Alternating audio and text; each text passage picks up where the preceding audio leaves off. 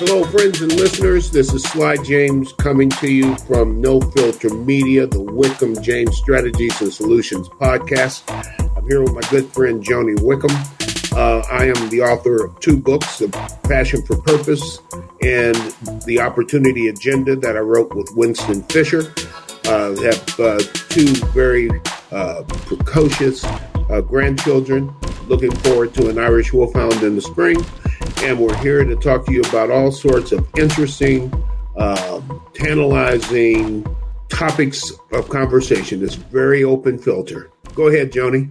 Hi, everybody. I'm Joni Wickham, co founder at Wickham James Strategies and Solutions. I am the um, author of the best selling book, The Thin Line Between Cupcake and Bitch, um, mom to a sweet little eight year old, um, and also to, to awesome fur babies who just got bathed yesterday so they don't stink anymore. And we are here today chatting about um, leadership and why so many leaders suck. Um, thankfully, um, Sly is a leader that does not suck. Um, so we can. you're welcome.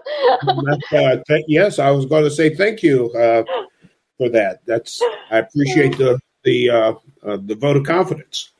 But um, I mean, if you step outside your front door in the morning, chances are at some point you have come in contact with a leader, even um, either in your neighborhood, in your place of business, um, interacted with perhaps a government official who maybe just doesn't excel as a leader. So we're going to chat a bit today about what um, character, personality traits um, and uh, expertise um, goes into um, leadership and um, a bit more detail about um, why we think some leaders just suck. What do you think, Si? Well, I think one thing that makes leaders suck is that they forget that the very term leaders means that there has to be somebody to lead and that your focus should be on those folks primarily as opposed to yourself. And I think a lot of leaders have gotten wrapped up in what's good for them as opposed to what's good for us. Again, I go back to the idea that this is a me culture, not an us culture, not a we culture, not a our culture. It's a me, my, mine, I culture. And when we start thinking like that, we start doing things that may benefit us, but don't benefit the people that we're supposed to lead. When you lose track of that, then I think you become a leader who sucks big time. Yeah, and uh, there's also some psychology um, in this. Um, there is a article um, that came out um, not too long ago in Inc. magazine talking about how confidence often wins over competence in job interviews.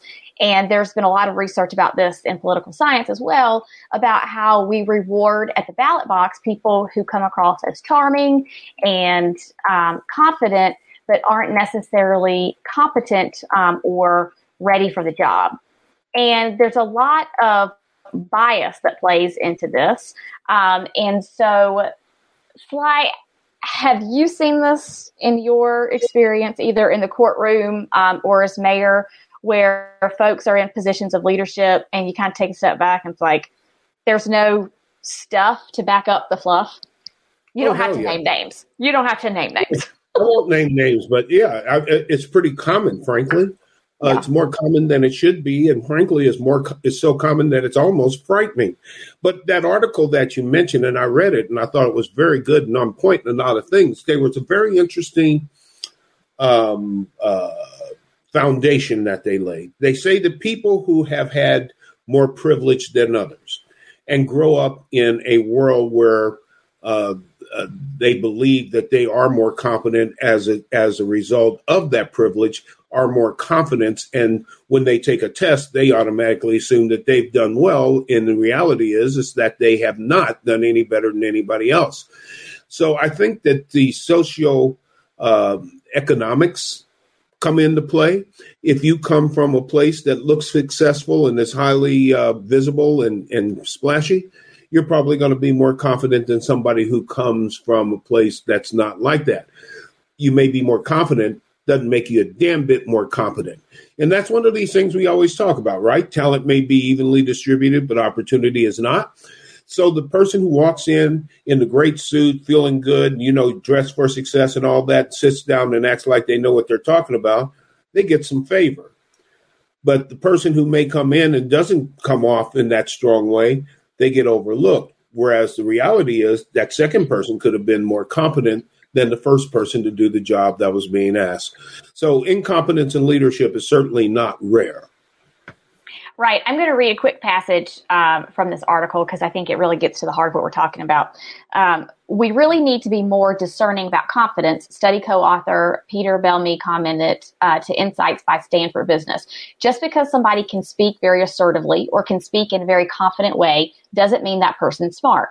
Just being mindful of our propensity to be seduced by bluster can be helpful, as can being aware of other signs someone is genuinely smart and not just confident. But the authors also suggest that when it comes to job interviews, leaders follow the same age old advice given to writers show, don't tell. And so they go on to talk about how when you're um, when you're interviewing a candidate, um, don't just ask them to explain a time that he or she maybe were um, exceptional in their role. Instead, they recommend giving a short assignment that tests their ability to actually shine at the required tasks in the morning, uh, in the moment. And I thought that was a really interesting way to make sure that you're not um, as they say, being seduced by bluster, and that you're picking a candidate um, who actually um, has competence and isn't just walking in um, uh, in an over overly competent manner.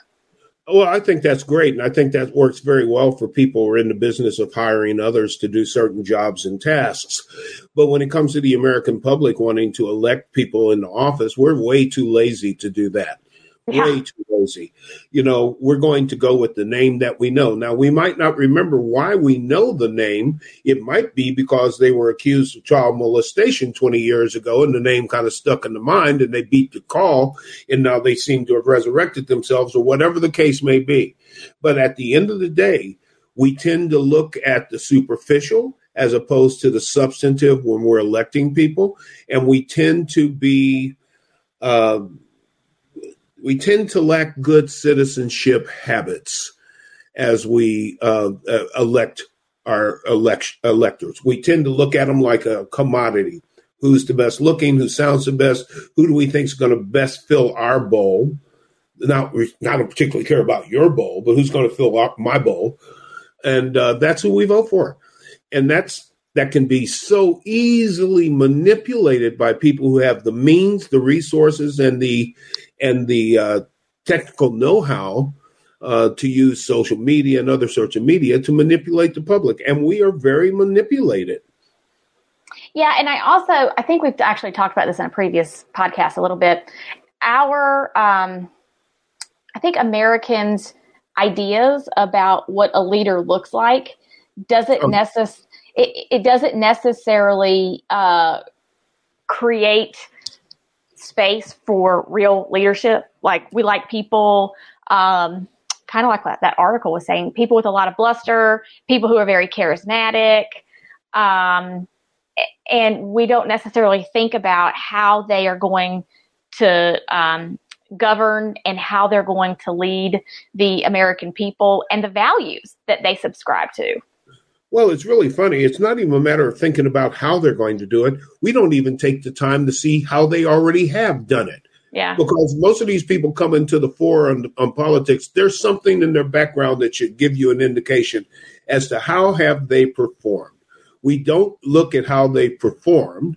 We look at the labels that are attached to them. We look at the the uh, the uh, extraordinarily superficial issues. Uh, to we look at self interest. We look at single issue politics, for example. But it doesn't tell us anything about how they're going to perform because we never bother to look at how they have performed in the past. Think about it. If we sat down and really went through some of the records of some of the people in the House and the Senate and really paid attention to them, why in the holy hell are they still there? Yeah, for sure. I mean, and then and then when you get into the corporate sector, the corporate sector people I think are going to move from uh, CEO to CEO based on what they did in their last place. The, the, but all those people have to look like the other CEOs who did the same thing in their last place that are making the decision.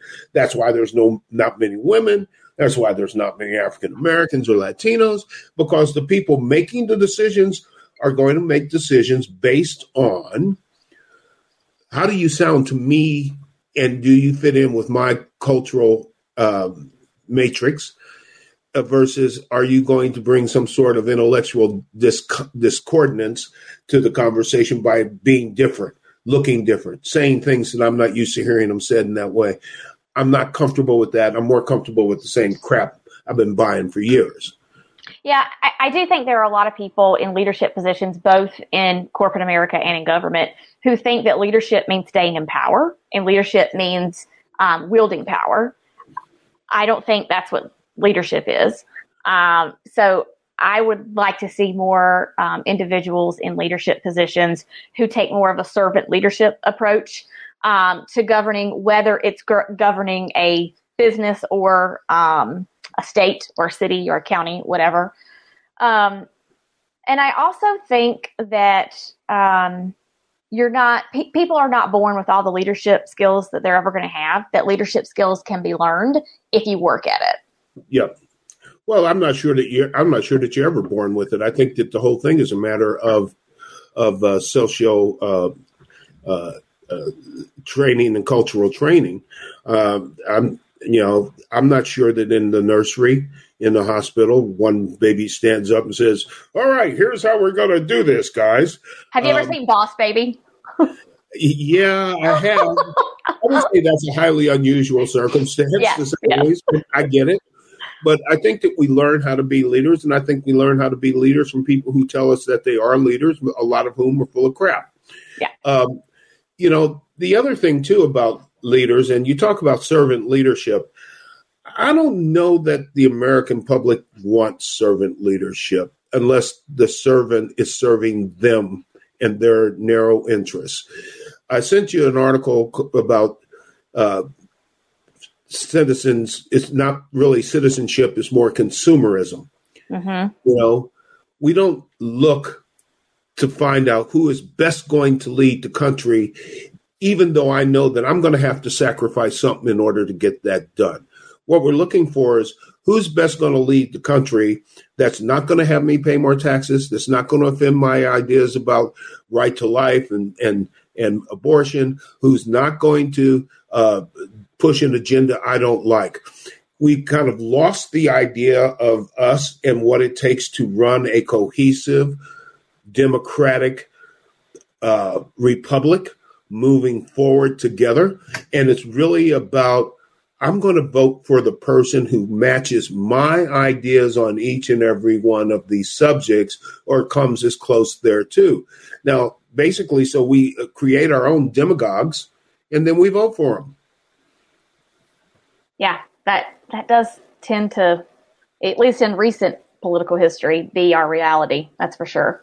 You know, I think I think it's probably more embedded than we think. I think we just become more aware of it because when you really think about it, the idea of the splitter thing has been going on a lot longer. It's just not been as pronounced.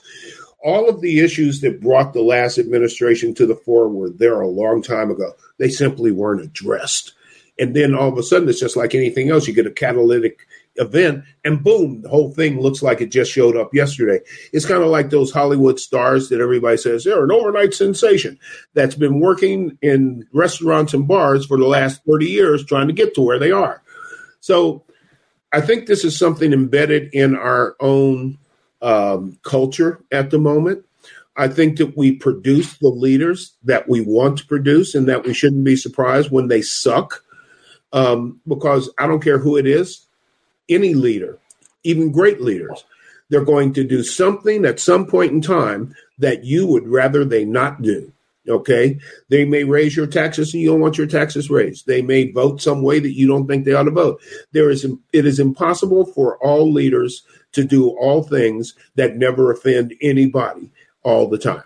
So, and if you, right. And if you manage to be in a leadership position and never offend someone, chances are you are not actually leading. You're just sitting there taking right. up space. Right. Right. Okay, well, that is um, what we have to say about um, leaders who suck. Um, and I think we've um, established that uh, we aren't born with all the leaders that, uh, with all the leadership skills that we'll have, that it can be um, uh, perfected and learned um, over time. any last minute or uh, parting thoughts on this, Sly? Yeah, I think that one of the things that makes leaders suck is that because, first of all, the targets they're trying to hit is constantly moving, but also because of a total and complete lack of continuity in the mission. The mission shifts, and the leaders don't always have the ability to shift with it, or they purposely shift it to something that they're more comfortable with. And therefore, we never get a seamless approach to problem solving or to dealing with issues. We get choppy bits approaches. And so that's going to help set up certain people to fail and look like crummy leaders that suck. And they probably are crummy leaders that suck. But we also throw up some artificialities that I think uh, help uh, make that come to the fore a little bit more. The other thing is, frankly, in, in the political arena, we got leaders who suck because we're too damn lazy to get off our ass and get them out of there you know, well, there should be term limits. There are term limits. Every four years, or in the yeah. Senate, six years, there's a term limit. Vote their ass out if you think they suck, but they never go anywhere. The best place to be in politics is to be an incumbent because you probably got an 80% chance of being reelected, whether you suck or not. I feel like that could be um, a country song or something. Eighty percent chance of being reelected, even though you suck the big one. okay, we have to end on that note. That was amazing. Thanks for listening, everybody. Bye.